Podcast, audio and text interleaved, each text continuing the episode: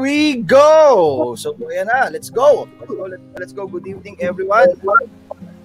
And uh, good evening, mga mentors. Sige. good morning and good afternoon naman dun sa mga kapanalig natin na nasa kabilang panig ng mundo. So, ayan. So, bigyan niyo muna yung sarili niyo ng isang bagsak ano, for being here on time in 3, 2, 1. Boom!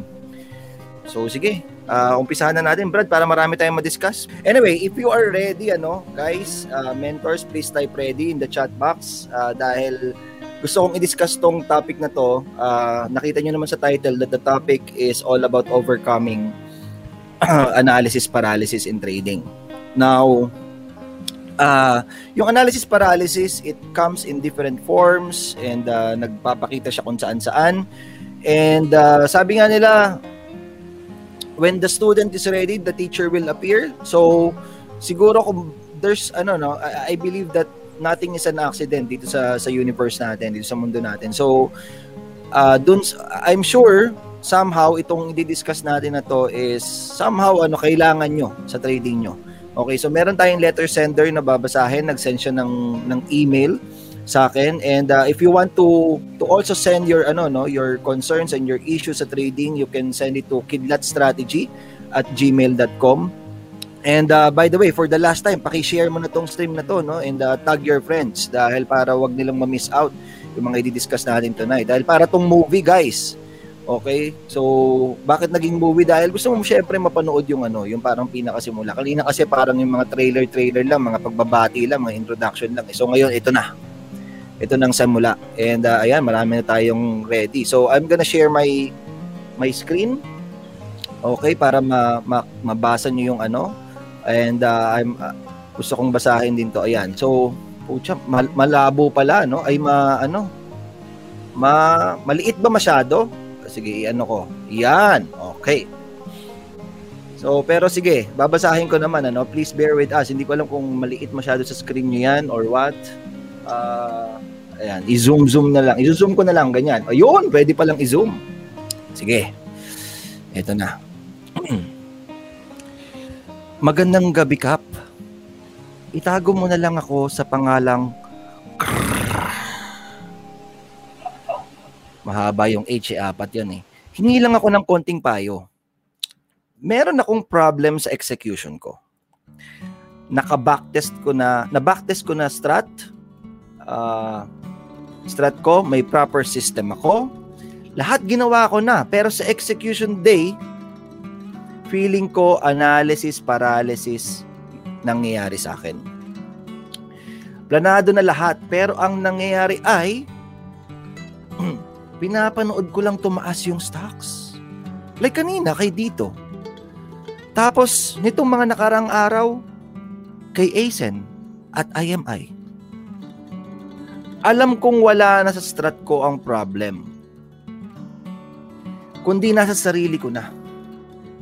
Ano ba dapat kong gawin para maayos itong problem na ito? Salamat, Kap. Sana maging kayo ni Bea Alonso. Ayan na. Ayan na. Sige, let that sink in. So, bigyan muna natin ng isang bagsak itong si Krah. Okay, so in 3, 2, 1, boom. Okay. So, sige everybody, take a deep breath in 3, 2, 1. Ah, so basically simple lang yung ano no, simple lang yung concern ni Krr. Brad, Brad, pwede ba natin siyang bigyan ng ano? Bigyan bigyan natin siya ng ibang pangalan, KR na lang. KR na lang para ano, yeah. no, masyadong mahaba yung Krr. KRUSD. KR. So si KR, meron siyang concern na very simple lang, uh, very straightforward. And uh, sabi niya, meron siyang plano. Uh, especially sa buying and uh, kapag ka nandyan na gumagalaw na yung stock and uh, nai-hit na yung triggers eh hindi niya na-execute for some reason. Okay which is basically analysis paralysis ano? Merong analysis eh pero hindi na-execute. Okay so alam niya daw na hindi na sa strat niya yung problem. Okay kasi nangyari na multiple times sa dito sa ASEN and sa IMI alam niya na nasa intangibles na Okay. So, guys, sa mga nanonood dyan sa kanya-kanyang bahay, if nakarelate kayo, if, if you experience at least once in your life yung analysis paralysis or na-experience nyo ngayon yan multiple times, please type relate. Okay. So, please type relate. Okay. So, Sa mga mentors naman, please raise your hands if na-experience nyo na yan at least once in your life or na-experience nyo yan. Okay? So, very good. So, very relevant paling topic natin and it's also important. Ano? So, sige, i-discuss na natin siya. Uh, paano ba natin to, uh, ano yan? Uh, para sa inyo guys, what is analysis paralysis in in trading? Uh, pwede niyo bang i-expound yung sinabi nito ni ano ni KR na hindi siya maka-execute, hindi siya makapindot nung nung buy button ano. So, sa inyo, in your own words, in your own uh, explanation, how will you define analysis paralysis as it appears in in trading? Sige, let's go with Carl. Um, ako short but sweet lang ano. Um, analysis paralysis for me is um, they focus uh, a trade the trader focus too much on what they think will happen. Masyadong tingin nila, ting puro bias without looking at what is yung current na situation na sinasabi ng market sa atin. An- ano, Brad? Um, masyado silang nakatingin dun sa personal bias nila. Yung tingin nilang mangyayari, what they think okay. will happen. Without um, deciding based on what the market is showing talaga. Yung current, yung kumbaga what is. Ah, okay. So gets, gets, gets, gets, gets. So basically parang masyadong kung ano yung mangyayari sa future kaysa kung ano yung nangyayari right now. Tama ba? Yes. So trading what you think, not trading what you see. Tama ba? Yes, Kap. Okay, so thank you so much, Carl. How about you, ano, T3? Anong masasabi mo dito sa ano? Um, I think, ano eh, it has more to do with them it's a more more of a personal issue kasi kagaya nga sabi ng letter sender, alam niya yung ano eh, alam na niya yung kailangan niya gawin, already has a trading process, na-practice na niya. Kumbaga, he understands what he has to do. Pero at some reason, uh, hindi niya magagawa. I think, ako kasi mahilig ako mag-profile ng mga traders. No? Um, as ako, through my students, I try to see which side of the spectrum they're on. Ako kasi naniniwala ako may dalawang klase ng trader. There's the hot and the, the cold trader. Yung mga trader that tends to be through their, ano, through their uh, environment, through how they were brought up, through their beliefs, na cold Okay, usually yung mga nagkaka-analysis paralysis, yun yung mga traders na hold, malamig.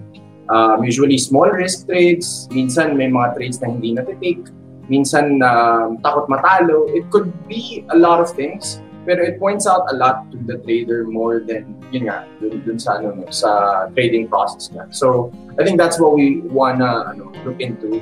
Uh, what are the things that causes people to uh, be paralyzed okay, uh, when it comes to making the action, taking the trade.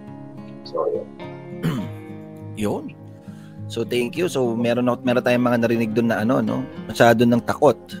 And uh, mamaya natin ni ano, kung saan kaya nagagaling, may pinanggagalingan yun, ano, yung mga takot na yun. Sige, sino pa? Last one, ano, last one uh, input about the your own definition. Sige, Jordan, tirayan mo na, George. Uh, definition ko dyan is really simple. You know, but you can't do usually lack of experience pero we can talk about that later pero yun lang you know but you can't do you're paralyzed eh can't act with what you know so parang basically ano ba yun hindi ka nag ano parang wala yung putting your money where your mouth is. Oh alam wala mo na lang. walk the talk. ang action oh. Mm. wow. Sige you know what you can uh, but but you cannot do. Gusto natin yun ah. Oh, sige ah uh, ito itong next kong question sa inyo. For the for, for the remaining three ano, hindi pa nagbibigay ng input. So based on that definition, by the way, meron ba kayong ano, by, uh, ano tawag dito? Uh, Pucha, lost for words ako ah. Meron ba kayong uh, agree ba kayo lahat doon sa mga sinabi nilang definitions? Okay, so agree naman. Sige. Sige, let's dig deeper. Uh, meron kasing dalawang klase ng trader eh when when it comes to this particular topic eh. Uh, ako mag magkwentuhan tayo about your personal experiences. Kasi ako in my personal experience, baligtad yung nangyari sa akin when I was starting.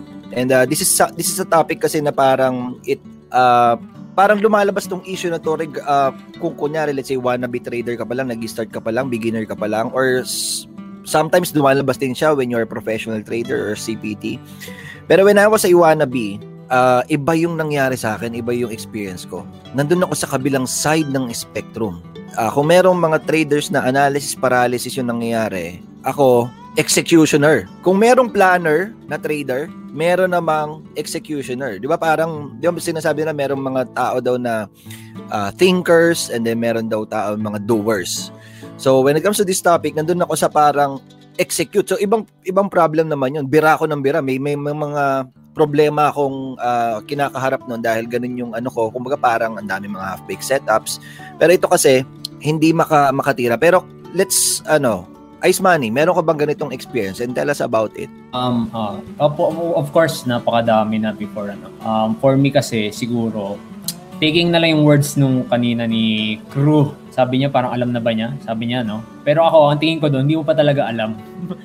um, alam mo na, pero not really alam na alam. Kasi if, ano eh, um, if yun nga, alam na alam na alam na alam mo talaga, muscle memory na yung mangyayari ka, di ba? Para pag nakita mo yung setup, wala nang isip-isip. Enter, wala na. Kung, kung matipi or mahit, yung stop loss, ganun.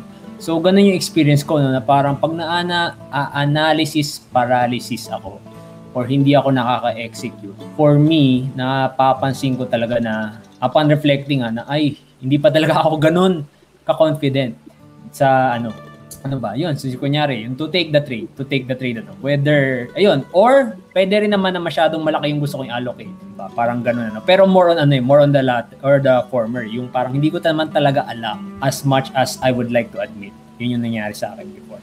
Hmm, gusto ko yun ah. Parang ano, Brad, wala kang confidence dahil feeling, uh, tingin mo, hindi mo alam kung paano i-trade yung isang bagay, ganun? Hindi kasi no, parang sinasabi ko na, ay, alam ko na to, na niche, niche hmm. ko to, or uh, na-backtest ko to, pero ba't di mo matik? Which is, yun nga, may humahatak. Ay, siguro in my case, may humahatak na yun na nga, hindi ko pa talaga alam na alam na alam. O, alam ko na alam ko na, hindi ko pa alam na alam na sobrang alam na, no? Ganun yung parang point ko. Gets ba? okay. So, paano ka dumating dun sa point? Paano yung transition mo? So, ano na lang. Um, siguro, ayun, um, more on um, charting, reviewing, kunyari, no?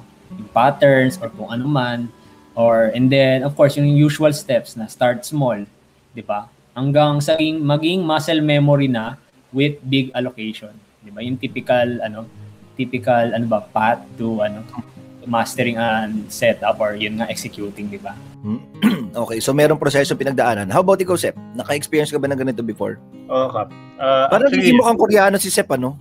Parang, ba't, ba't ganun? Parang paunti ng paunti naging mukhang koreano si, si Sir Sep ah. Bang klase talaga pagka mal in love eh, pagka malapit ng ano. Sige Sep, sorry for interrupting you. Try mo na. Yung, yung sa akin ano, uh, magandang kapis namin mo no. Uh, like you said, diba, you were an executioner. Ako yung na-mention mo na kabilang side ng coin. No? I was a thinker. So, yun actually naging root cause nung parang pa-analyze para sa akin or ba't ako di makapag-execute. Why? Kasi yung nature before ng work ko, and I think some might be able to relate, is that parang yung, alam mo yung parang bawal ka magkamali. And there are some professions na ganun eh. For example, ako kasi, uh, IT, tapos programmer ako. Sa amin, talagang there's this point na in your career, you have to be correct, diba? You have to edit uh, the code, kailangan walang errors, dapat ma-fix yung mga bugs. And I think there are also people na ganun yung background, like say, doctors, bago ka magkamali, di ba? So, I was coming into trading na ganun yung background ko, na parang my, my profile was uh, thinker, kailangan ma-research ko siya, ma-aral ko siya, kailangan pulido. So, uh, ang naging root ko actually nung sa akin was yung hindi ako comfortable with taking on yung uncertain outcomes. So, parang ito yung siguro isang may input ko about yung analysis process. Kasi sometimes people think na it's about being able to yung parang aaralin mo lang yung mga bagay, di ba? Na parang basta may sistema ka, uh, basta meron kang trading rules, trading system, okay ka na. Pero minsan, the reason why we can't press the button is that we're uncomfortable with yung being able to take yung ano, uh, game of probabilities, di ba? Yung parang, ay, I'm going to be entering something uncertain. Takot ka ba na matalo? Takot ka ba na mawala ng pera? So, bago mo mapindot yung button, ang dami mo iniisip na pwedeng mangyari. So ako, yun yung reason ba't ako nagka-analyze Paris before. Parang, kasi yun naman eh, nag-aaral naman ako sa trading. Uh, I was able to really backtest, etc. So, ganun sa akin. Parang akala ko it was due to the lack of technical system, pero it was about my mindset pala. Juicy yun ha. Okay, so ano no? Sige, let that sink in muna. By the way, meron akong babasahin dito na ano no, uh, from from ONS. Okay. nagka-analysis paralysis probably because there were multiple instances in the past where the trader properly planned and executed the trade but the trade did not go well in his favor. Kumbaga na-train yung utak niya na kahit properly planned yung trade, paparusahan pa rin siya. Punishment and reward system. Another deeper reason then could be hindi siya naniniwala dun sa kasabihan na the outcome of an individual trade is random. Okay, juicy itong ano. Bigyan natin isang bagsak si Ons ano, in 3, 2, 1. Boom, oh, highlighted comment. Okay, so, teka lang, meron pa ako dito mga nakikita mga comments. Uh, so, from Joe Mario, student namin to sa ano, no, sa Trading Launchpad. Perfectionism. So, meron ako nabasang perfectionism. And uh, kay Reynald Gerardo, may alam lang pero wala pang mastery. Sabi naman ni Reynaldo, oh, magkatok magkatukayo to. Masyadong malaki ang allocation na nilagay, di niya kaya i-handle ang loss or gain. Very good points, ano? Napakaganda ng inputs. Bigyan natin ng isang bagsak ng mga nag nag-share, ano? In 3, 2, 1, boom. Melvin, uh, si Sep nandun sa sa analysis paralysis na part yung sa journey niya ikaw uh, tell us your journey ano yung ano mo ano yung naging experience mo about this particular topic sa akin uh, totally same kami ni Thinker din ako eh. So, ganun, ang problema ko rin same na same. So, siguro, add ko na lang. Um, most of the time, yung nangyayari sa akin dati is uh, kapag same kami na naiiwan na nung stock, lumilipad na, pinapanood ko na lang. Usually, ang cause sa akin yan is or kaya nangyari sa akin yun is lack of familiarity dun sa hmm. setup. Pwedeng na-practice ko na nga, pero baka kulang pa. Baka may mga areas pa ako na hindi na completely na practice so kaya ako naghang kaya ako na paralyze or pwede ring or or ano rin pala um ito pala mas madalas which is kapag uh, may successive losses ako and then medyo masakit na yung losses and then yung next na nangyari yung setup na yun hindi na ako maka-execute. So yun yun yung nangyayari sa akin before most of the time Okay, gusto ko 'yun ah. So, merong ano no because of so, so consistent doon sa sinabi din ng iba na ano because of consistent loss, successive losses, uh, may nagkaroon ka ng losing streak, eh takot ka nang pumindot. Kumbaga parang takot nang madagdagan yung stats doon sa losing streak, uh, baka magkamali ka ulit. Loss aversion yung tawag nila doon ano na parang ayoko na. Ini iniiwasan mo na na magkaroon ng loss. And uh, eh, alam mo, minsan ganun talaga ang market eh. Na pagka nag-decide ka naman na mag-click na, talo ko, alam mo 'yon, talo ka ulit. Or ano, minsan talagang ano, ganun nang ibinibigay sa atin ng market. So, here's the question. Here's the question. How ikaw Mel, how, how did you battle that? How did you overcome that ano particular ano? Sabi kasi ni ano ni T3 eh, and ni, ni Ice Money, pagdaanan mo yung proseso, yung tamang proseso Okay na mag mag backtest ka, mag-create mag-ano ka ng ng mastery, uh, small allocations muna to build your confidence. Ganon din ba 'yung nangyari sa inyo? Um sa akin ano, una dapat ma-identify mo ano yung root cause eh. So same din sa sinabi ni ano, same din sa sinabi mga na-mention ng mga magagaling na mga mentors natin before, ah, kanina. Pwedeng ano yan eh, pwedeng uh, technicals or intangibles yung root cause. And then yung technicals nga, yun nga, yun sa backtesting or kulang ka sa scenario planning. And then sa intangibles naman, ayun, mar- maraming mahabang usapan yan. May mga fear of losing money, pwedeng yung recency bias. So, sa journal ko, doon ko malalaman kung ano ba talaga yung root cause. Nakikita ko doon kung ah, uh, kabisado ko na tong setup na to ah. Pag tinignan ko yung parang um, column ko where I where I uh, check kung na backtest ko na ba talaga to, kung kumpleto naman yung rules ko and scenario planning ko dito. So malamang doon papasok to doon sa part or sa column ko na intangibles. So kung makikita na ay ito pala yung root cause. Uh, medyo takot na ako matalo kaya hindi ako maka-execute. So yun. From that from there, dun sa journal ko, makikita ko na kung ano yung kailangan ko i-solve. So paano ginawa mo? Kunyari example doon ano, with that example, takot ka nang matalo. How how did you overcome that? Ano yung mga step by step yung proseso ng pinagdaanan mo? Sa akin kasi ano eh, um, pag yung uh, for that case, pare, takot matalo, ang ginagawa ko lang yan is either pwedeng, ito yung mga options ko. Um, papalik muna ako sa demo account. And then, para ano lang, para makabalik dun sa sa game, para bumalik yung mojo, um, kailangan malaki yung malaki or malaki or normal yung allocation ko para ma kahit pa paano ma-feel ko yung ano, if ever matalo man or ma-desensitize ako dun sa fear of losing ko. Um, aside from that, babalikan ko yung mga studies ko. Malaking tulong sa akin yung nire-review yung studies ko eh, every time na may talo ako. Um, nakikita ko doon na focusing on the short term, yung daily losses or small losses is wrong pala. Dapat doon talaga ako sa bigger picture mag-focus. Um, ayun, or ano, from siguro asking from help from other mentors or from other traders, uh, kung anong mga advice na pwede nila ibigay sa akin. Mga ganun, yung mga Mm. solutions ko dyan. So magandang magandang ano 'yun, ano magandang solution yung ginawa yung sinabi ni Melbs kung kung na kung na-pick up niyo yung ano kasi basically kung nandoon ka sa thinker na part, puro ka plano, hindi ka maka-execute, edi hang out with traders na executioner naman, 'di ba? Parang tayo, Melbs, mag-usap tayo, 'di ba? Parang or na ka paano ka ba nag nag-execute turo, turuan mo ko niyan and ako naman Melbs turuan mo ako na i, i- ano din sa akin yung mindset. So yung environment din na ano no, the, the friends, the trading buddies you you hang out with. And uh, alam ko kasi, I personally know na itong si Melvin at saka si si Joseph, based sa profile nila before, when they were starting, ganun talaga.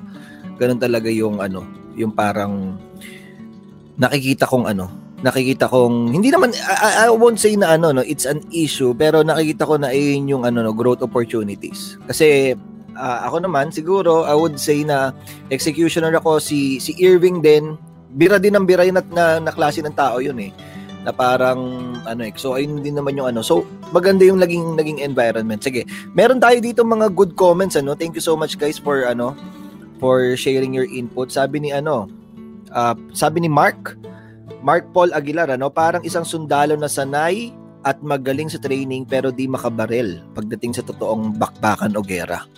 Tama ano? Sabi ni ni DG, DG Goods, kung may doubt, sabi nga ni Sir, ni Sir Sirius when in doubt, tranche. Oh, very good din.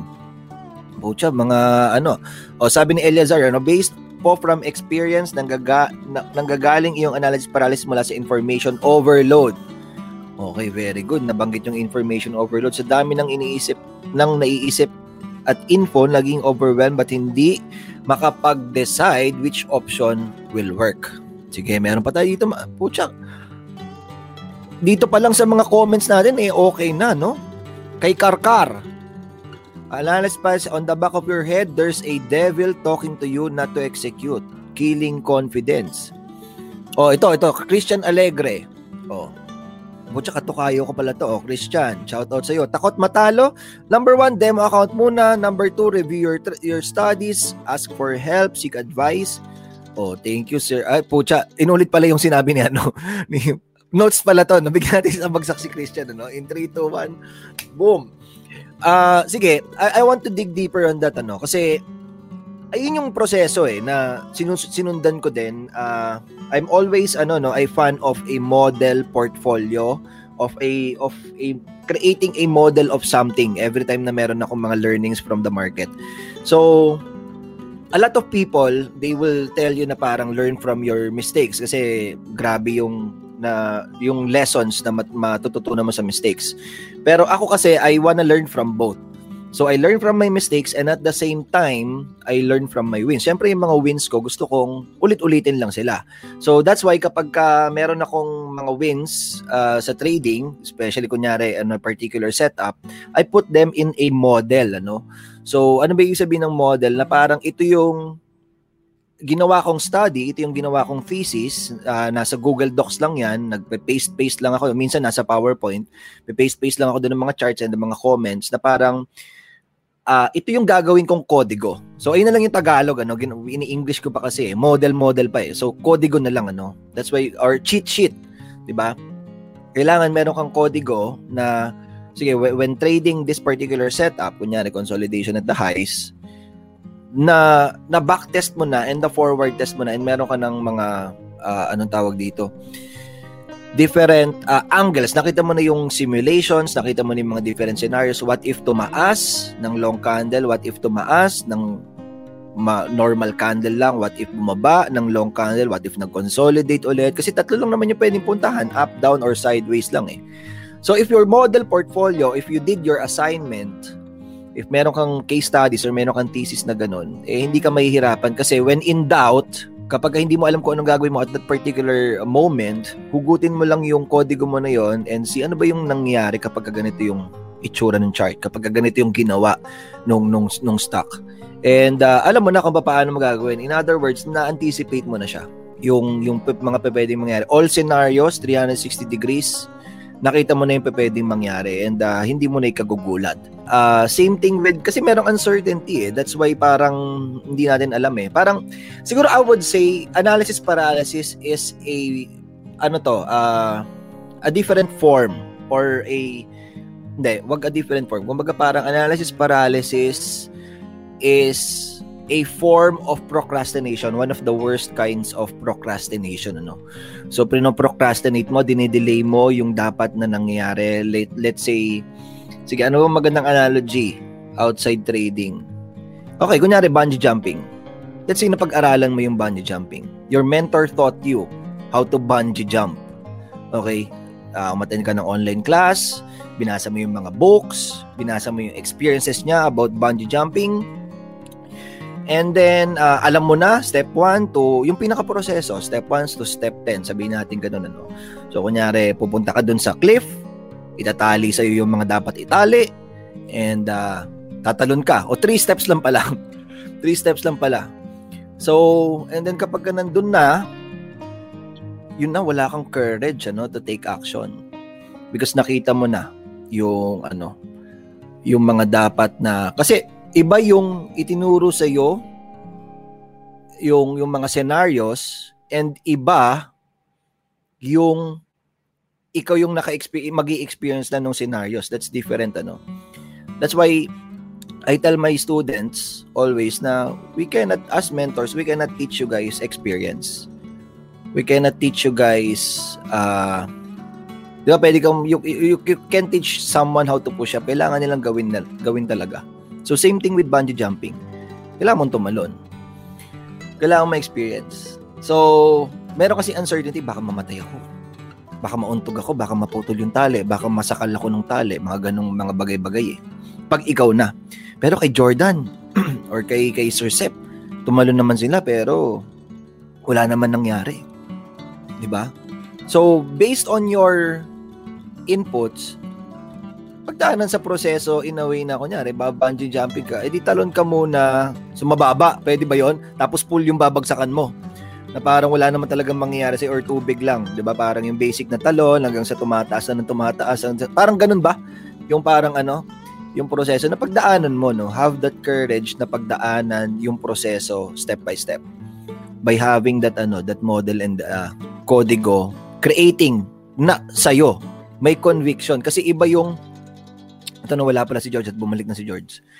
Iba yung kodigo ng mentor mo. Kunyari ako, ibigay ko yung kodigo dun sa ano, sa mga students ko, iba yon as compared ko na sila na yung gumagawa. Okay. So, ito, based, meron din akong ano, ano, different angle lang nakita kong input dito from SEP and ano. May advantage din pala ang analysis paralysis. Ano sa tingin niyo yung advantage? Yung sa akin, hindi ako naging reckless. Yung start ko hindi naging traumatizing.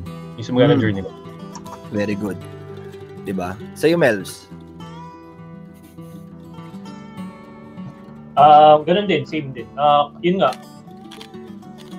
masyadong uh, analysis. So, ayaw mag-execute talaga unless completely backtested. Hmm. Unless kompleto talaga yung data, may mga analysis, may results na ganun talagang limited yung allocation. And then, ayun, once ma kompleto na yung data, consistent na, tsaka lang bibira talaga ng ano, huge volume. Ang so, isa, very good ano. Thank you so much, Melbs. Uh, ang isang nakita kong advantage din is ano eh, eh siguradong you will stay in the game. Sigurado, di ba? Siguro, kasi, tingnan mo ako ah, kayo ba, uh, Sep and uh, Melvin, na, nasunog, nasunugan na ba kayo ng portfolio? As in yung nasunog? Talagang nag-wipe out? Totally meron ako, isa, sa global nung nag-start ako mag-FX. Pero sa PSC, never. Parang Sa 30% PSC? max na loan ko. Hindi ako Okay. naubusan ng portfolio. I- ikaw, Melbs? Sa global din, nung nagsusubok ng iba-ibang mga ah, setups, Oo. kakastart pa lang. Mm. Pero sa PSC, Sa PSE? Oh, hindi. Ako sa PSE, dalawang beses. di ba? Pag sa, isipin, itipin nyo na lang to ah. Si, si Melvin and si, si Sep, wala silang analysis paralysis. Hindi sila maka, hindi sila maka, maka-trade, ano. Pero na make sure na ano an, ah, kumbaga parang slow very slow yung progress pero siguradong you will stay in the game. As compared sa akin, na wipe out ako dalawang beses kasi nandun ako sa kabilang side nga ng spectrum eh. Wala akong wala akong some sort of analysis paralysis sa katawan ko. Ang sakit ko kasi is yung bira ng bira. Tignan nyo yung nangyari sa akin yung sa bira ng bira. Between, tignan mo ha, if pipili ka ng problema, between yung problema ko na na-wipe out dahil bira ng bira, and yung problema ni Sir Sep tsaka ni Melvin na analysis paralysis hindi naman makatira, eh mas pipiliin ko na yung sa kanila. Dahil ano yung point ko? Ba- bakit ako what uh, why am I blabbering right now ano? Ang point ko is ang kailangan objective natin, mindset natin is to stay in the game. In the long term. 'Di ba? Hindi ka makatira ngayon, okay lang. 'Di ba? Just build confidence, pag-aralan mo yung sarili mo, observe mo yung sarili mo, at least nandun ka, at least yung portfolio mo is healthy. 'Di ba? Kaysa naman yung tira ng tira.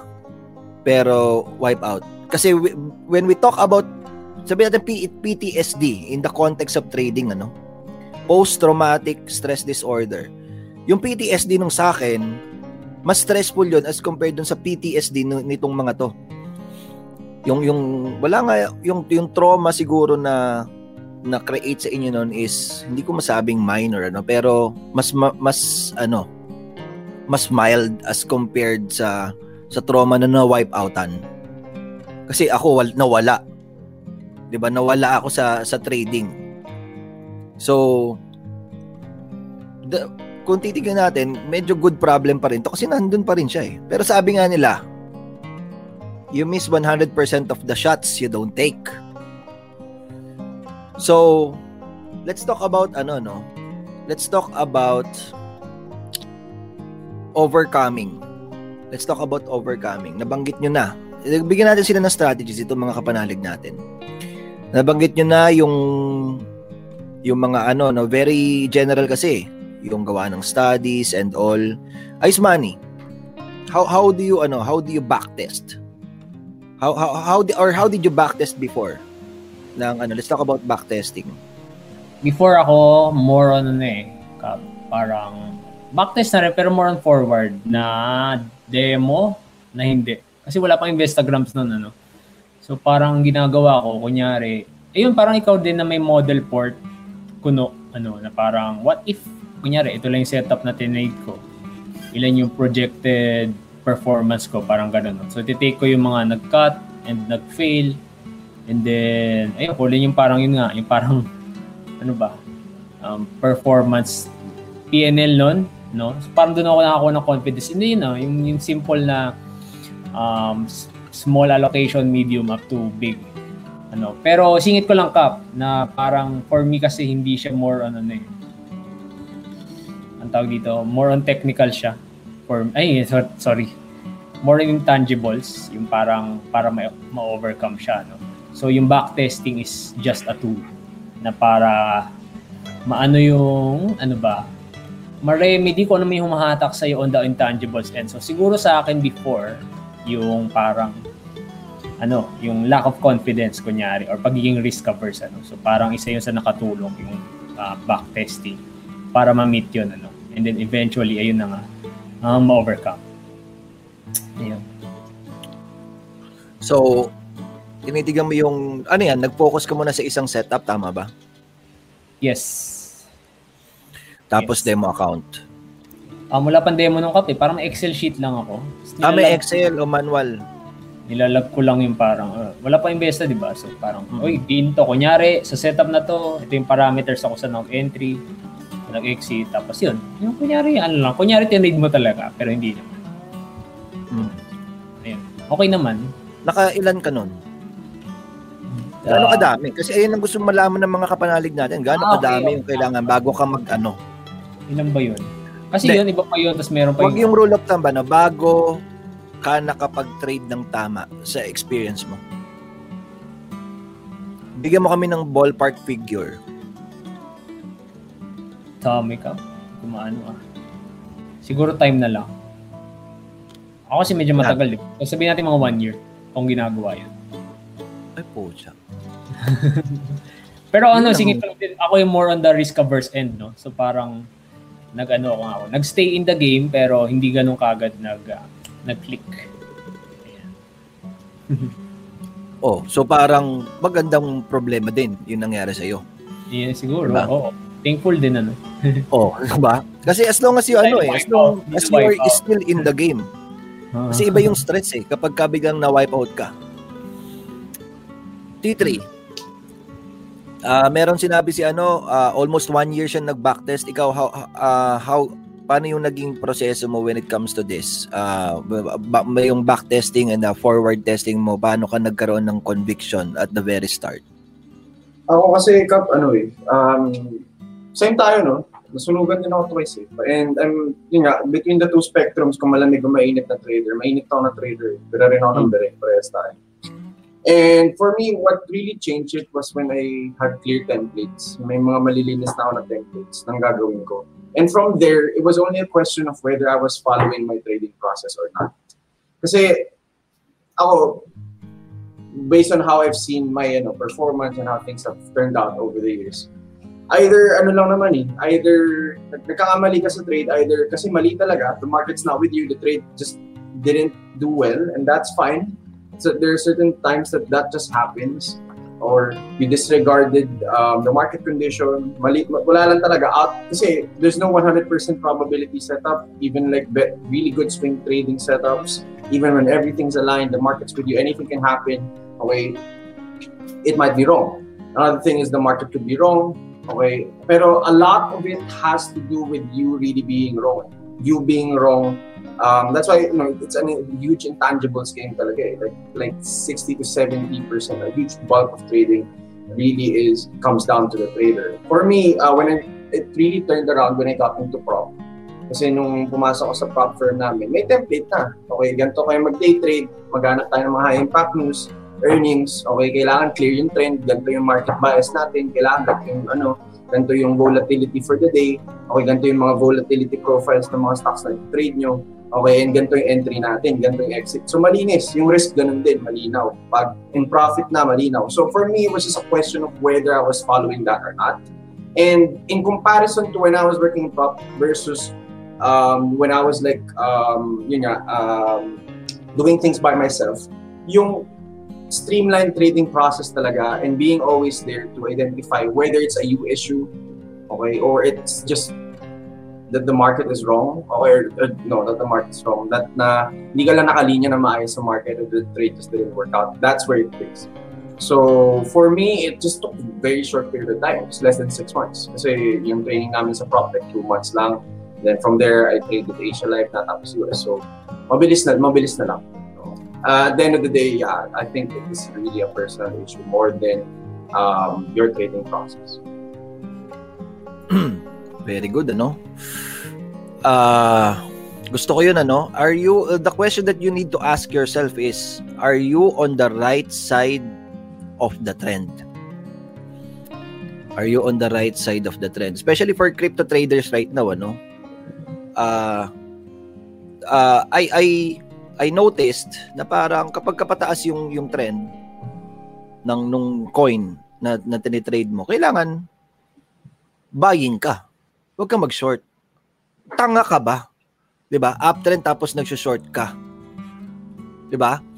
As comp- ah, and then dun consequently pababa pababa yung yung trend ng coin bumibili ka. Oh, tanga ka ba? Di ba? Pababa nga eh. The trend is your friend. So, maganda yung ano. Sorry for the malutong ba yung tanga ka ba? Pero it's ano, it should be a wake-up call for every one of us, di ba? Huwag kang mag Huwag kang mag-short sa uptrend. Huwag kang mag-long sa downtrend. Simple lang eh. Pero of course, easier said than done. 'Di ba? Kasi sa downtrend gusto natin makatch yung bottom. Sa uptrend gusto natin makatch yung top. Pero based on my experience in let's say out of 10 cases, isa lang yung tumatama eh. Sino short mo yung uptrend, di ba? Parang na ano mo.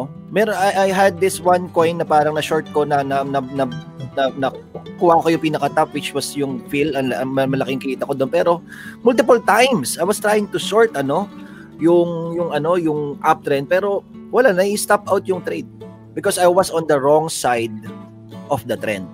Very good yung ano no yung yung sinabi ni ano yung sinabi ni T3. Magandang ano to para kay KR or kay Crew. Saan ka ba bumibili? Or ano ba yung trend na tinitrade mo when it comes to technicals? When it comes to technical. So, very good. Ikaw, Lancelot. Paano mo na-overcome yung mga ganitong klaseng hurdles mo in the past? Um, actually, Kap, yung naging mindset ko during the time na um, yung tinuruan mo ako was the system is already working. Yung mga setup is already working for you. Okay? Dun sa mentor ko. Pero it is still not working for me. So ang ginawa ko is more on forward testing na lang talaga. I just followed the rules. I just followed kung paano i excuse me, i-execute yung i-execute yung i-execute yung mga setup. Nawala tuloy ako. i-execute yung i-execute yung mga setup. Then eventually that that, that confidence came in na lang. So I guess um yung yung for me yung the only way talaga to address yung yung pag-overthink, yung, eh, yung yung analysis paralysis na yan is talagang i- i-execute mo based on what your your your the uh, execute it based on what the rules are telling you regardless of the outcome eh. Kasi um lalo na ngayon you're still starting out okay?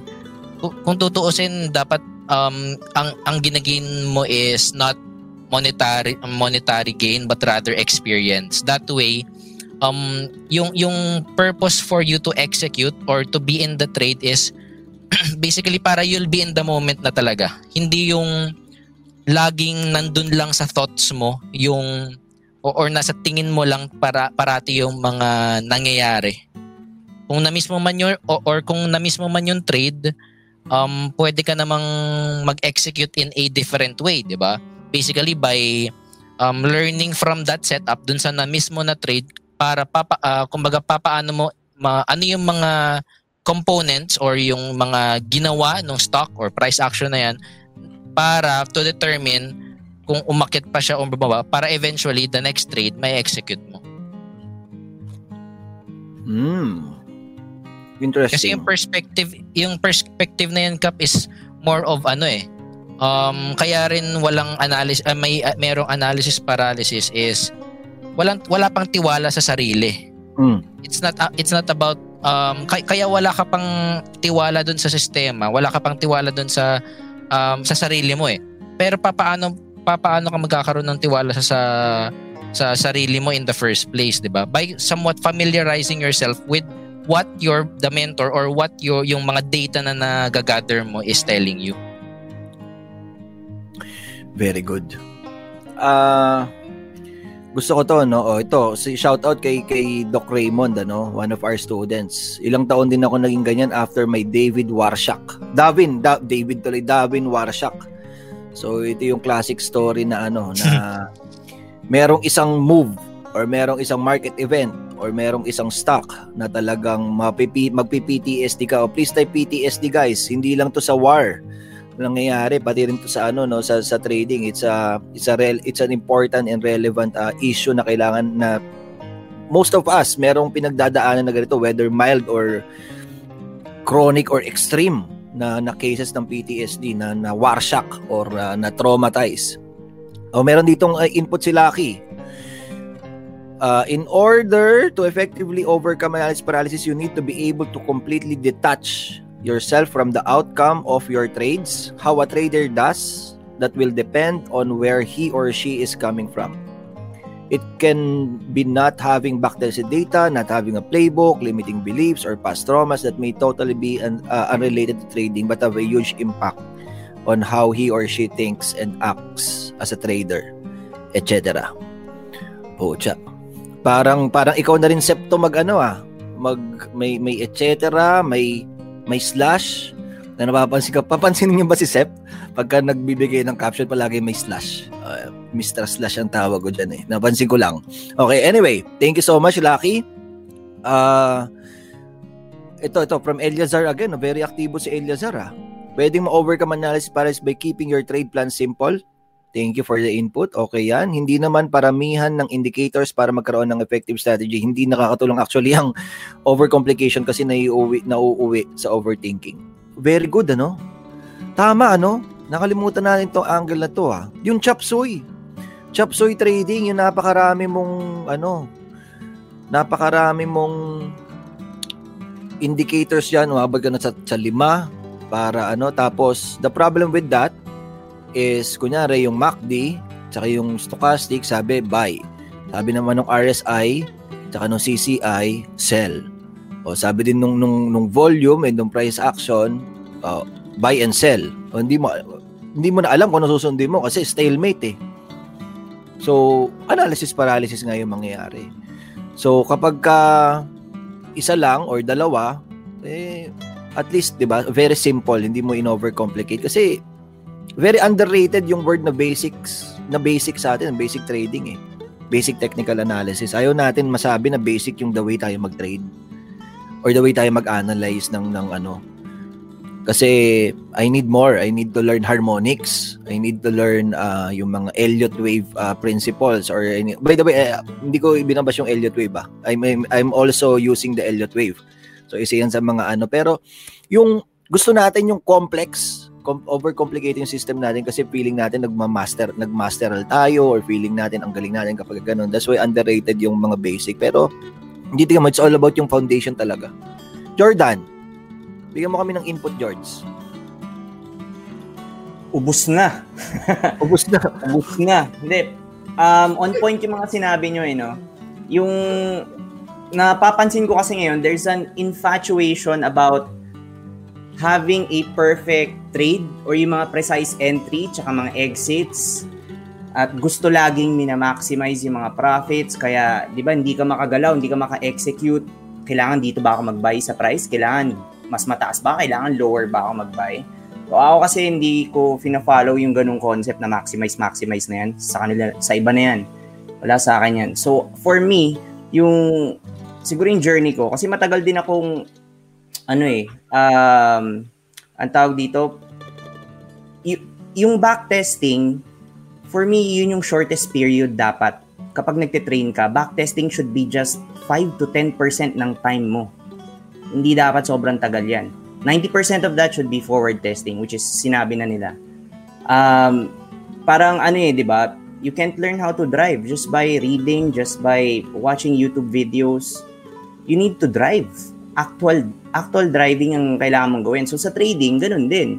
Hindi ka pwedeng hingi-hingi lagi ng advice, check ng check lagi ng notes, kailangan mag-trade. So para hindi ka magkaroon ng war shock effect, especially kapag una pa lang tama yung sinabi nila na you need to start small and then build up on that.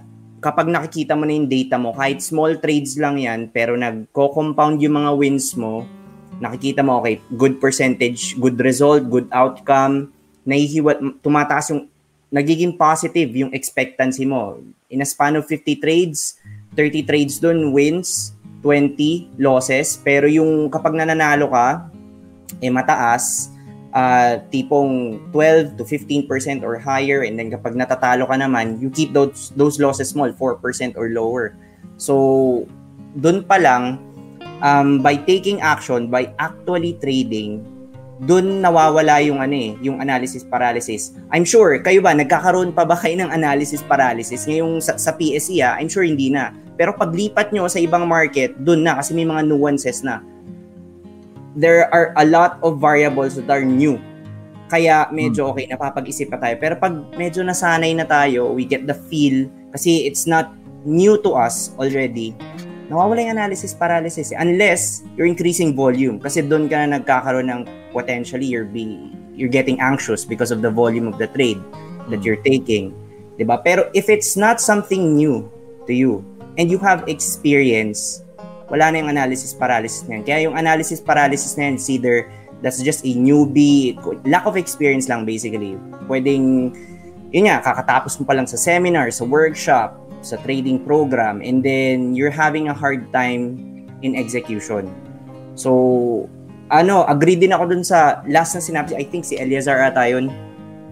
Um, yung parang ano, doing more with less. Kasi for me, focus is about saying no. And yung result nung nung focus na yun is clarity in ano eh, in execution and judgment. Biruin mo, like sabi ni Kap, chop suey. Chop suey trading, napakadaming indicators. You need to be able to, eto kay crew, you need to be able to say no to indicators that doesn't help you, people, or advices that doesn't help you, kailangan medyo inaano mo na eh. Let's say, yung nagpapagulo pa sa utak mo, nagsasabi sila ng ibang analysis nila, and then you take that into account, sinasama mo sila sa variable mo, and mas maguguluhan ka talaga. Kaya ako, gusto ko talaga ng um, konti lang yung variables, pero yung variables na kailangan mo i-consider has to be effective. Tsaka may ano na, may track record na on being effective. Hindi yung ano lang, sabog sabog indicators mga kasi maraming ganun eh. So it has to be proven and tested. So kailangan may proof of concept and you won't get to that point na magkakaroon ka ng proof of concept unless Hmm. you have data, unless that you're trading. So my advice to you para ma-overcome yung analysis paralysis, get experience, trade in small amounts. Kung gusto mag-demo, go ahead. Um, kunyari, hindi ka makapag-Instagrams na account, medyo ano ka, isulat mo lang. Ganun yung ginagawa namin dati, sinusulat lang namin sa Excel, wala pang Instagrams noon. So, Correct. just just do. Yun lang. Ako sa notebook pa eh. Big games pa tayo nun ng ano, simulation, di ba? Paper trade Oo. games. Mano-mano. O kaya pumasok kayo sa mga mentoring programs na merong ganun, ano, yung mga will teach you how to execute. Eh, whether uh, through a game, bibigyan kayo ng case study, basta yung mapapaklik kayo ng ng buy or sell button, ano, mapapa-take action kayo dun sa ano, dun sa trade idea nyo. Which is, gusto ko yung, sige, mara, na, naulit na nang naulit itong building data, creating data for yourself because yung data kasi, it's black and white eh. 'Di ba? Numbers don't lie, sabi nga nila. In yung data, meron yung percentages. Uh, pwede kang makakuha ng growth rate diyan. Uh, pwede kang the more data that you have, the more na mas mas tumitindi yung conviction nung nung data na yon, data set na yon. So, kapag ka mag-forward test ka, make sure or or back test, forward test, uh, make sure na ano, make sure na i i-jot down mo yung data, i-encode mo yung data don't trust your memory. Na ano para ma- makita mo kung papa kasi baka nab- nabanggit nyo nabanggit nga nila kanina nasa notebook lang or nasa Excel. So isa sa role na ng responsibility natin as trader is not just to forward test. Pwede nga forward test ka eh. The demo account ka or small allocation trades. Pero hindi ka naman nagbi-build ng data. Yung data kasi na yon just like the model portfolio just like your código can can give you enough conviction at the same time, syempre, ito, pakitanda to sabi ng mentor ko, no? One of my mentors sabi, confidence comes from repetition. Please type it in the chat box para hindi nyo makalimutan. Confidence comes from repeti- repetition and uh, one way para ma- ma- ma-overcome itong analysis paralysis is to build confidence. So kailangan mong i-repeat. Hindi repeat na basahin mo ng basahin yung yung module. 'Di ba? Kasi merong ibang mga students "Ay, hindi papanoorin ko muna lahat ulit lahat ng mga replays. Or babasahin ko muna ulit lahat ng mga chat, la, yung yung transcript namin ganyan. 'Di ba? I-take action mo and then build confidence from that. Okay? So, yan. Thank you so much. Confidence comes from repetition. Meron akong gustong i-add na ayoko ah, ayoko lang makalimutan ano. Ah, baka kasi makalimutan ko mamaya eh. Pero it's about uh, paano ba? It's about we don't want to be ano eh. Ito ah, isang fear naming mga mentors is ito I am not bashing teachers in general na merong mga profe merong mga uh, ng mga professionals or what. Pero siguro I would say na parang personal opinion ko lang din to dahil ito yung personal na nangyayari sa isip ko. Ang isang takot ko talaga when I was starting out as a, is as a mentor is to be uh, yung sinasabi nila na ay itong si architect or itong si attorney kaya nagturo yan dahil he, he, he failed as an architect and as an attorney. 'Di ba? Pa ayun sinasabi nila na parang, bakit ka mag, bakit ka na biglang nagturo? Ba't hindi ka na nagpa-practice ng profession mo? Nung lisensya mo, kung ano kung ano yung meron kang lisensya, whether you are CPA, an architect, engineer, or an attorney, or, or what, di ba? Ba't ka nagtuturo? Ba't hindi ka na nagpa-practice? Na mas malaki ba yung kita sa turo? Or definitely mas malaki yung kita sa practice. 'di ba? Nandun dapat ang bread and butter mo. So isa 'yun sa ano ko. So sabi ko hindi kailangan uh, hindi ako maging ganun. Kailangan kasi, kasi dito sa trading, you have to hindi ka dapat yung tipong been there, done that na mentor eh. You have to be been there and still doing it. Kailangan nakikita ka ng mga tao na nag-adapt ka to the ever to the to the ever changing world of of the of the markets. 'Di ba? Kailangan nakikita nila that you are still in the arena, not sitting sa sa bench or not sitting doon sa sa ano sa sa audience section. Dahil yung sa audience section nandun yung mga nagbubu, nandun yung mga nagchi-cheer. You want to be in the arena. So, I want to share with you ano yung isang uh, ito yung for those na merong analysis paralysis, ito yung isang speech or poem na talagang palagi kong uh, hindi, hindi pala ito poem ano. This is a speech by Theodore Roosevelt. Okay, na ginawa niya sa sa Paris which is called The Man in the the Arena. Okay, The Man in the Arena. And kung meron kayong bashers, please type me if meron kang mga basher, meron kang mga naysayers, meron kang mga uh, anong tawag dito nagsasabi sa iyo na uh, yung mga ano bang tawag dito, pumipigil sa iyo na yung gusto mo, nagdi-discourage sa iyo, please type me. And uh, very very ano to, very fundamental to no sa hana, hahanap ako ng ano. Very fundamental to sa aking ano na to.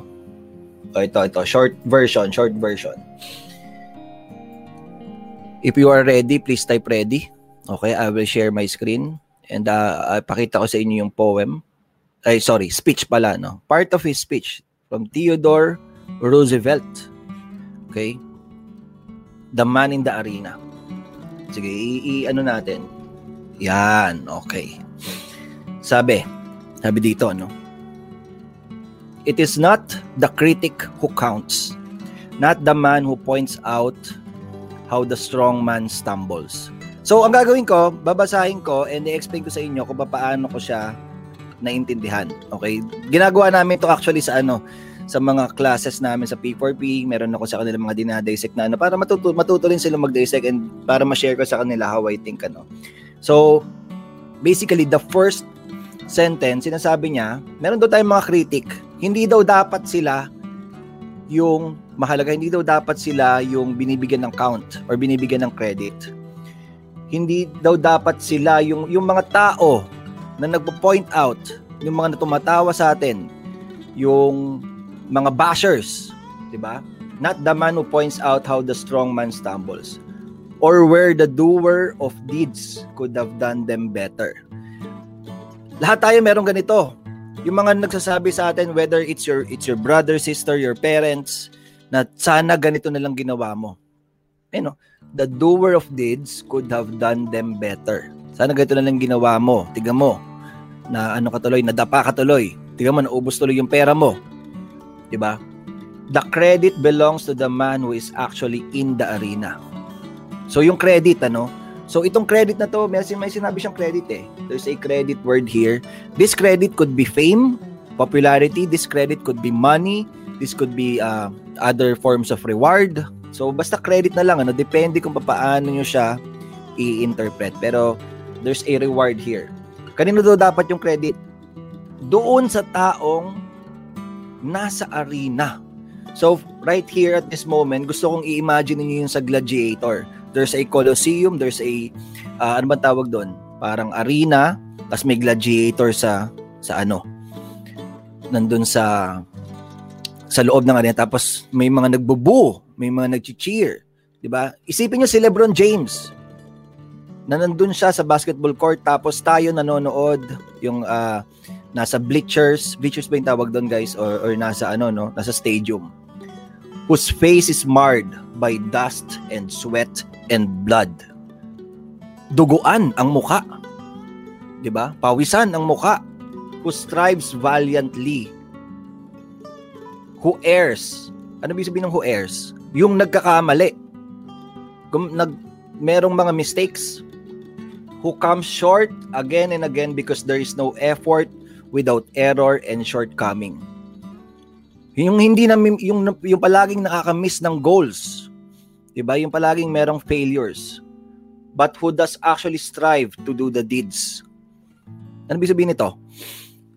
Ah, uh, palaging nadadapa pero nakakatayo. Strive eh to do the deeds. Kung ano man yung deeds, meron meron sinasabi ditong deeds ano.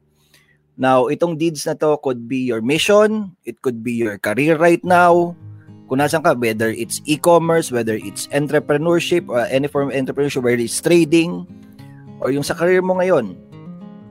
Who knows great enthusiasms, the great devotions, who spends himself in a worthy cause.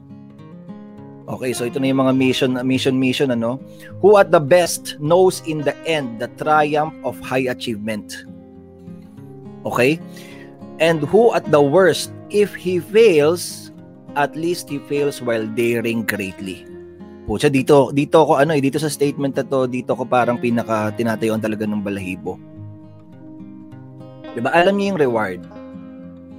Who at the best knows in the end the triumph of high achievement. Alam yan, alam natin lahat na itong trading ginagawa natin to because because of our whys.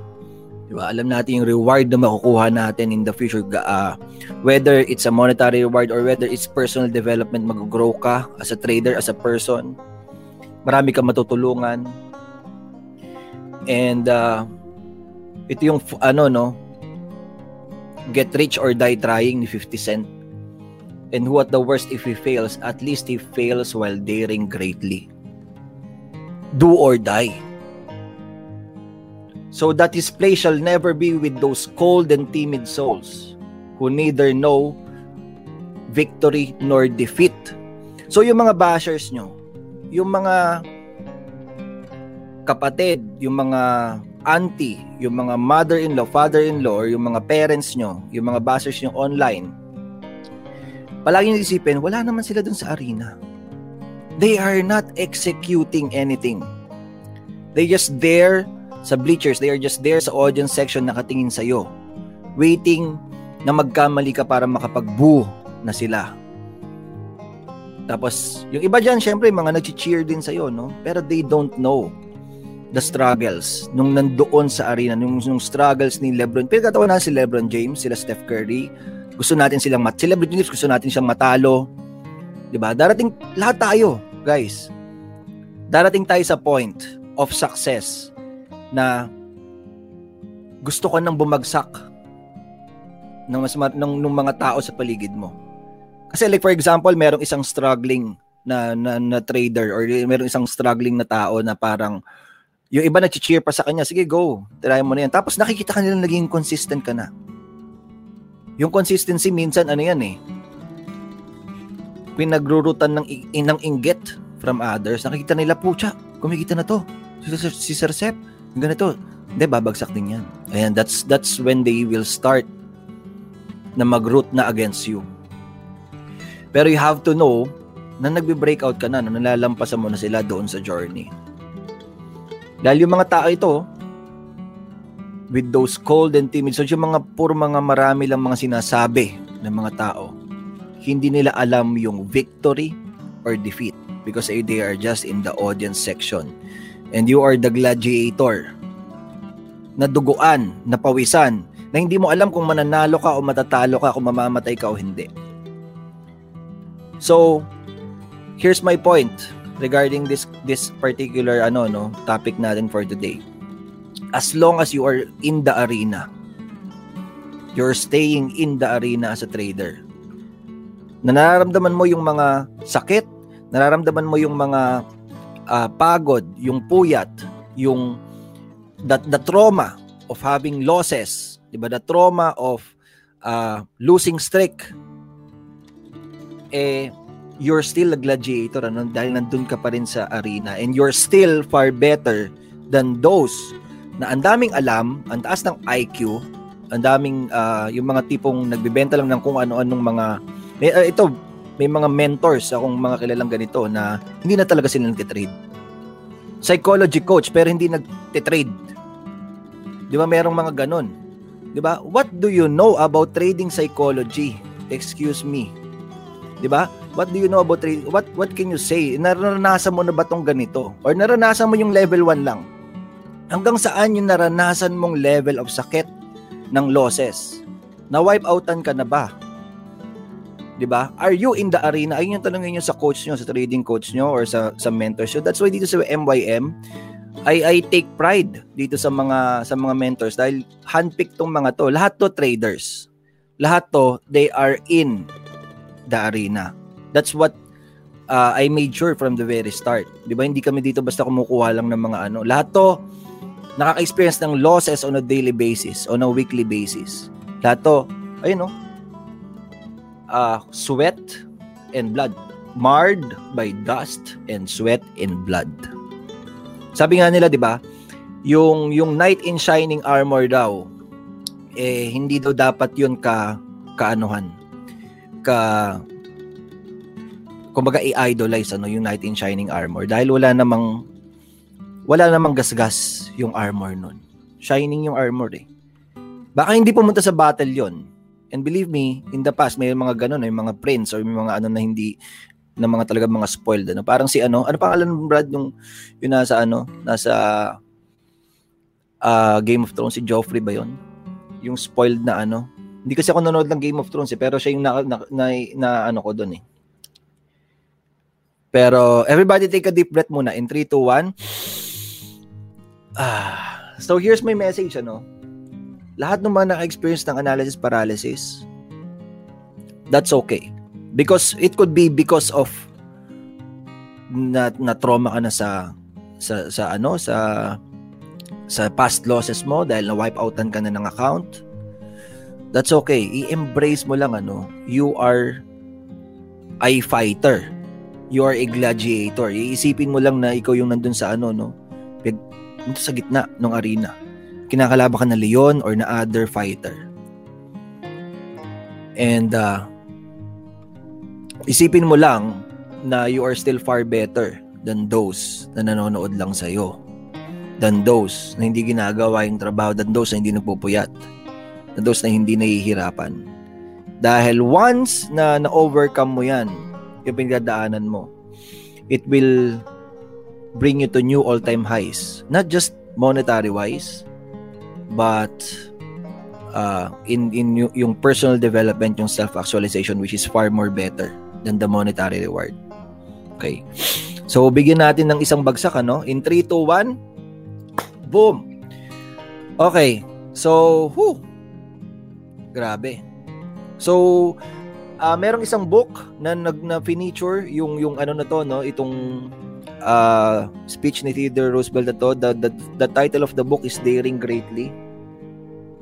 Ay, tinangkal ko na. Pero nandun yun nung nakaraan eh. Daring Greatly by Brown. Ano ang pangalan nito? Si, ano? Si... Putik yan. Isa sa favorite authors ko na ano. Okay, Brene Brown. You can also watch her her ano no Netflix special. Meron siyang documentary doon about uh, ano pero Brené Brown. Vulnerability. Diba? About vulnerability, about embracing kung ano yung mga hurdles mo ngayon, kung kung ano yung mga pinagdadaanan mo ngayon. Basically ang sabi niya, doon sa doon sa Netflix special niya na, na nagustuhan ko talaga sabi niya if you are not in the arena I don't care about your opinion. 'di ba if you are not a trader hindi mo alam kung ano yung pinagdadaanan namin. If you are not a basketball player hindi mo alam kung paano mabaldog on a daily basis. 'di ba? Masiko sa tiyan masiko sa leeg masiko kung saan saan. Kung hindi mo alam 'yon eh shut up ka na lang. Tumahimik ka na lang. Dahil kami nandito kami nasa arena kami nahihirapan kami. 'di ba? Yun.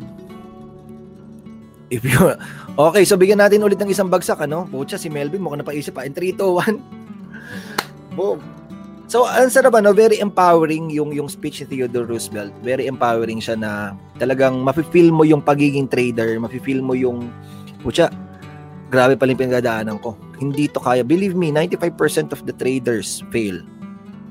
And you are still here. Di ba? Ibig sabihin, you're better than the 95% na nag-quit na. Sabing tama na. And that's very empowering. Yun. Whew! Pucha, naubos yung oras ah. Sorry, pero kinailangan kong i-ano, no? matagal ko nang gustong i-discuss tong The Man in the Arena eh. Kasi, kailan ko ba ito nabasa? I think, mer I think sa nung nasa corporate world pa ako, uh, nabasa ko na tong The Man in the Arena, pero hindi ko siya masyadong inano. And then, Brene Brown, uh, kumaga during that time, parang sabi ko, uy, ang ganda nitong ano na to ah, speech na to ah. Kasi nung sinabi ni Brene Brown, binigyan niya ng justice. Sabi ko, putik sabi ko iba pala yung ano no or siguro kasi hindi ko kinailangan hindi ko kailangan yung speech na yon during that time. Sabi na nila, 'di ba? When the student is ready, the teacher will appear. So if nagkaroon nagka-goosebumps ka today or tonight, ibig sabihin, uh, ayan na yung teacher na kailangan mo sa trading mo ngayon or sa buhay mo ngayon. Dahil we are we are basically not in the best time in in our generation in the day of the decade right now, 'di ba? Grabe yung pinagdadaanan natin sa sa situation natin not just in the Philippines, not just in our household but also around the world ano. Kung uh, ganun yung environment ano. That's the environment that we are living in. Ang dami kong mga i-share ko lang, ang dami kong mga friends na, na, na nagka-COVID, ang dami kong mga uh, other friends na talagang nai-stress na uh, ano ba to? May mga lumalabas na ng mga allergies, ng mga kung ano-ano mga katikate sa katawan, nakakalbo na. 'Di ba? Kasi grabe. That's the environment that we are living in right now. And as you know, environment stronger than willpower. Eh. Ang daming nawawala na. This is the year. Last year was the COVID year. Eh, yun yung nag-strike, ano? This is the year na kung saan marami ng mga sabi ko nga nung, nung January or uh, December yata yung January sabi ko sa GGMM ano madaming mga magiging suicidal this year. Dahil ito na yung magsisink, finally magsisink in. It's either magsisink in yung effect na COVID is really happening or nandun sa kabilang side ng spectrum na parang, ah, okay, so ito na yung nangyayari. We just have to live with it and strive hard. ba? And to thrive in this crisis. Kasi dito na nag-sink in sa katawan natin ano. So, what's my point? Huwag kayong panginaan ng loob, guys you all of you guys are fighters and are warriors.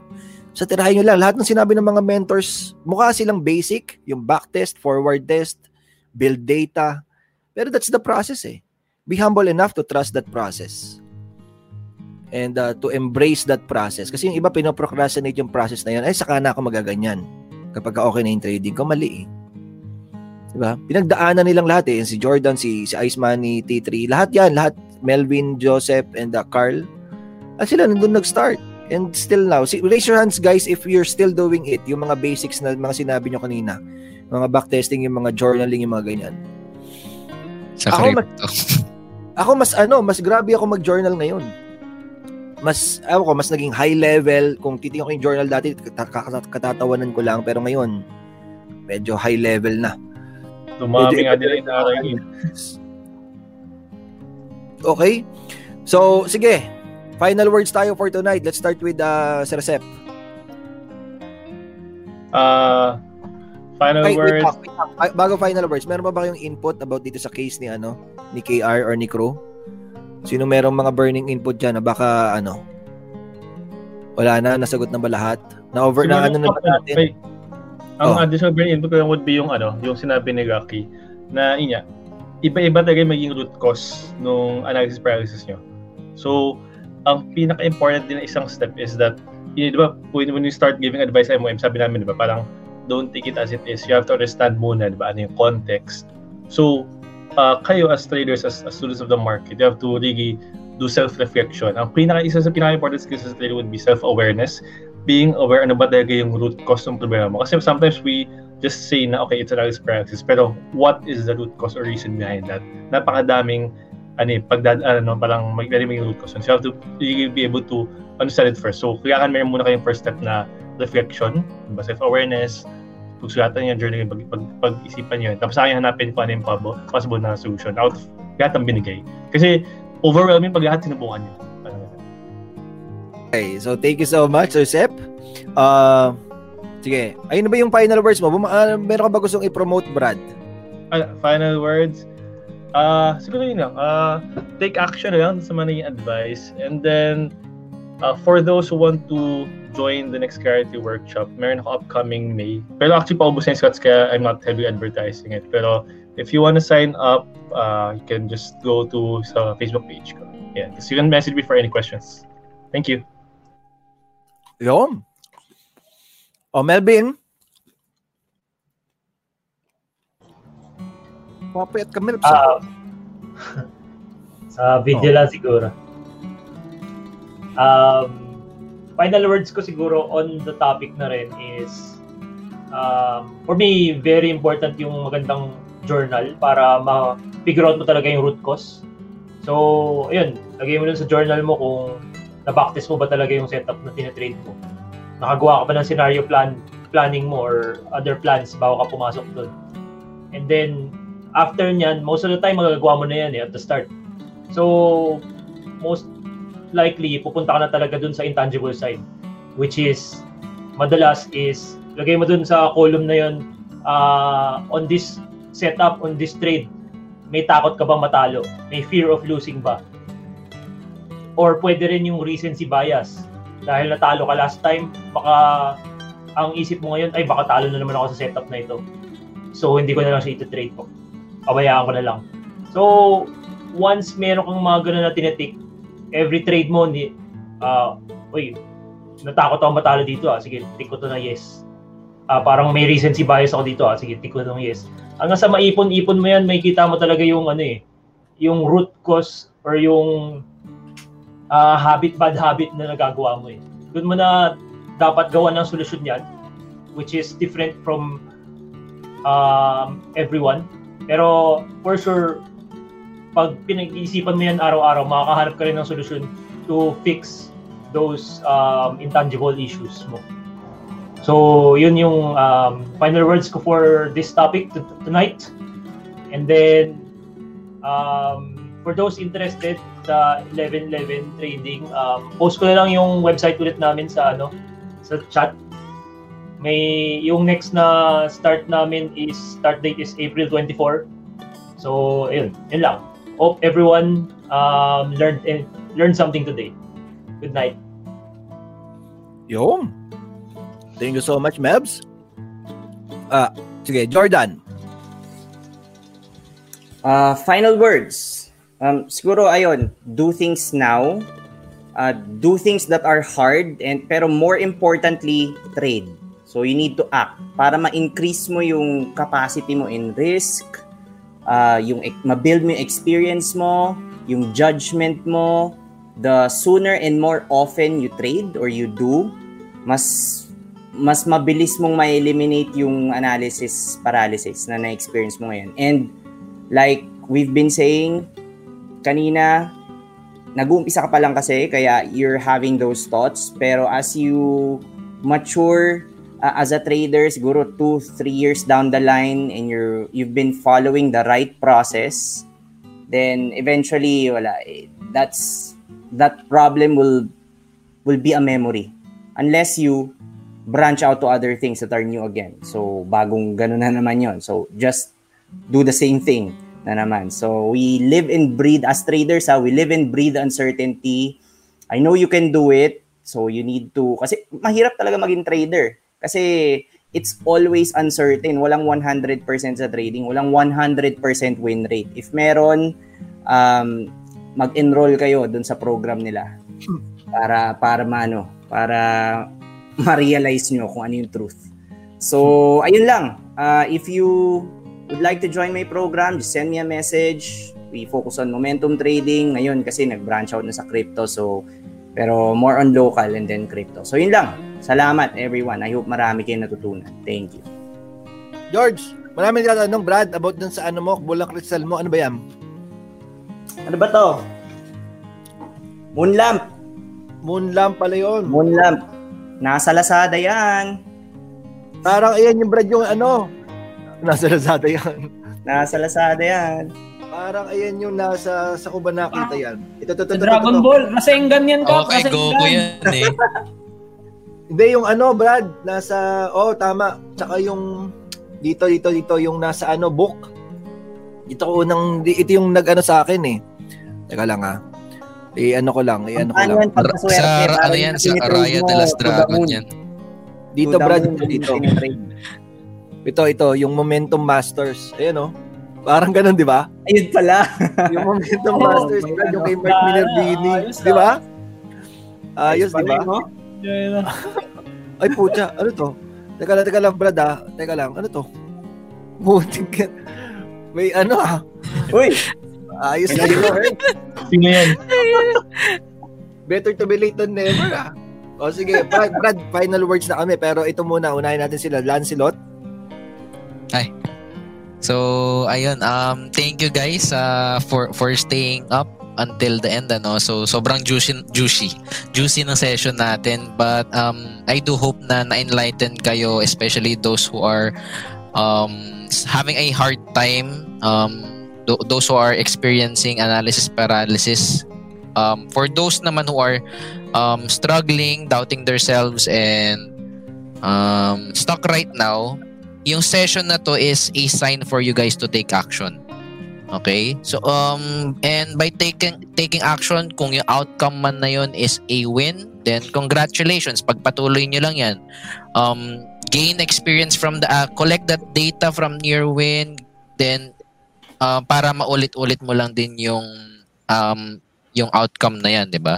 So if you fail naman, at least you failed forward, 'di ba? Ayun yung mahalaga eh um mana, ah, manalo matalo at least you executed okay so I guess that's it and sa ngayon wala pa naman akong open slots for the next batch kasi kakasimula pa lang naman ng batch 6 but for those who are interested um abangan na lang abangan Abangam. Thank you so much. Oh. T3? Yun. Uh, thank you everyone for staying up. Oras na. Alas 11, no? Alas 11. Ma- Ala alatang marami na nag-trade ng crypto eh kasi dami na nagpupuyat eh. Okay. Um, thank, thank you for everyone who really spent time, um, who were with us, okay, to go through the topic no, of trading paralysis. For a lot of you guys who are struggling with that as an issue, um, really comes down to knowing what you have to do as a trader, what the business demands of you, okay, and doing whatever it takes to make that happen. Not being attached in particular, especially to the outcome. I, I always live by, you know, uh, what um, it was a it was a quote no that uh, I, I I recently got no sa mga sa ano sa mga books na I read through the years well mga one or two years ago na. It's from Marty Schwartz, okay, a market wizard. He says that by living the philosophy that my winners are always in front of me, it's not so painful to take a loss. So whenever like I take a trade and you know it goes bad, or whenever I feel like okay, um, I might lose in this trade, I take it anyway. As long as it follows my plan, follows my trading process, I will go for it. If that over the course of the trade becomes a loss, that's fine. I know that my winners are always in front of me. So see it not just ano, as a one-shot game. This isn't just you, you know, taking the ball and shooting the half-court shot or like going for that shot. You will have a lot of shots. You will have a lot of opportunities to take the shot. And it all comes down to the multiple trades that you do over over the course of your trading career. So be patient with yourself. If you're someone who's going through this particular um, uh, problem, okay, be patient with yourself. Okay, do the work that needs to be done. It's not easy. Okay, it's gonna be tiring, but at the end of the day, okay, the trader you're meant to be will meet you on the other side. So, salamat and ayun, uh, promote ko lang. no, Um, I have a class that's coming this June. Tagal pa. Pero onboarding, okay, uh, basic stuff and stuff regarding class will start May, May 1st, pero registration is open to June. St- classes starts on June 4. So Friday, Saturday classes yan for the entire three months. If you're someone who's willing to um, take trading seriously, okay, focus on position trading, swing trading, uh, I'm your guy, I won't disappoint. Um, post ko na lang dito sa, ano, sa chat box yung, ano, yung link. Thank you guys. Have a great night. Well and ano, let's dominate the crypto markets. Let's go, let's go. Naka-excite. Woo! Marapit na ang 60k ba, Brad? Ilan, ano bang ano bang presyo ng Bitcoin ngayon? 57, 58? 57. 57, engine 331. Joke lang. Let's go. So 60 60k malapit na pati yung 50k malapit na rin. 'Di ba? Patama, o di ba? Dapat dalawa yung bias, di ba? Pataas, ah, pababa. Mas malapit, nasa 57, nasa gitna. Dapat eh. balimbing. So, ice, ice money, ice money, try mo na. Um, um, ako wala lang sabi na trading related. Siguro nasabi na nila lahat. Ano. Pero ngayon nga, sabi na, na natiwan ni Cap kanina na may epekto sa atin yung itong lockdown na to or yung parang ECQ season 2 ano. Diba? So, kung kailangan nyo ng kausap, email nyo lang ako, kidlatstrategy at gmail.com And ayun, doon kayo, pwede kayo mag-open up sa akin ng mga inyong ano sa akin. Sagutin ko yan. Kidlatstrategy at gmail.com. And I will leave with this quote, ano, with regards na lang doon sa trading paralysis. Analysis paralysis, analysis paralysis, sorry, or kung sa ano man, ano, whether in trading in general, no? It is better to have love and lost than to never have love at all. Yun. Pucha. Ano mo na kinuhugot yung mga ganyang ano, Brad? Coming from a single man, ah. Ano mo hinuhugot yung mga ganyang ano mo? Putik yan. Okay. Ah... o, try mo na, Brad. Anong, ano, about analysis paralysis. Analysis paralysis, no? Ah... actually, ano, ah doon sa P4P na, na group chat, no? Merong, meron doon isang estudyante doon, si, hindi ko napapangalanan, pero pogi siya. Ano, ah, parang nahirapan siya mag, ano, masyado siya nakatingin sa mga divergences, masyado siya maraming tinitingnan na ano. Hindi na niya trade yung crypto.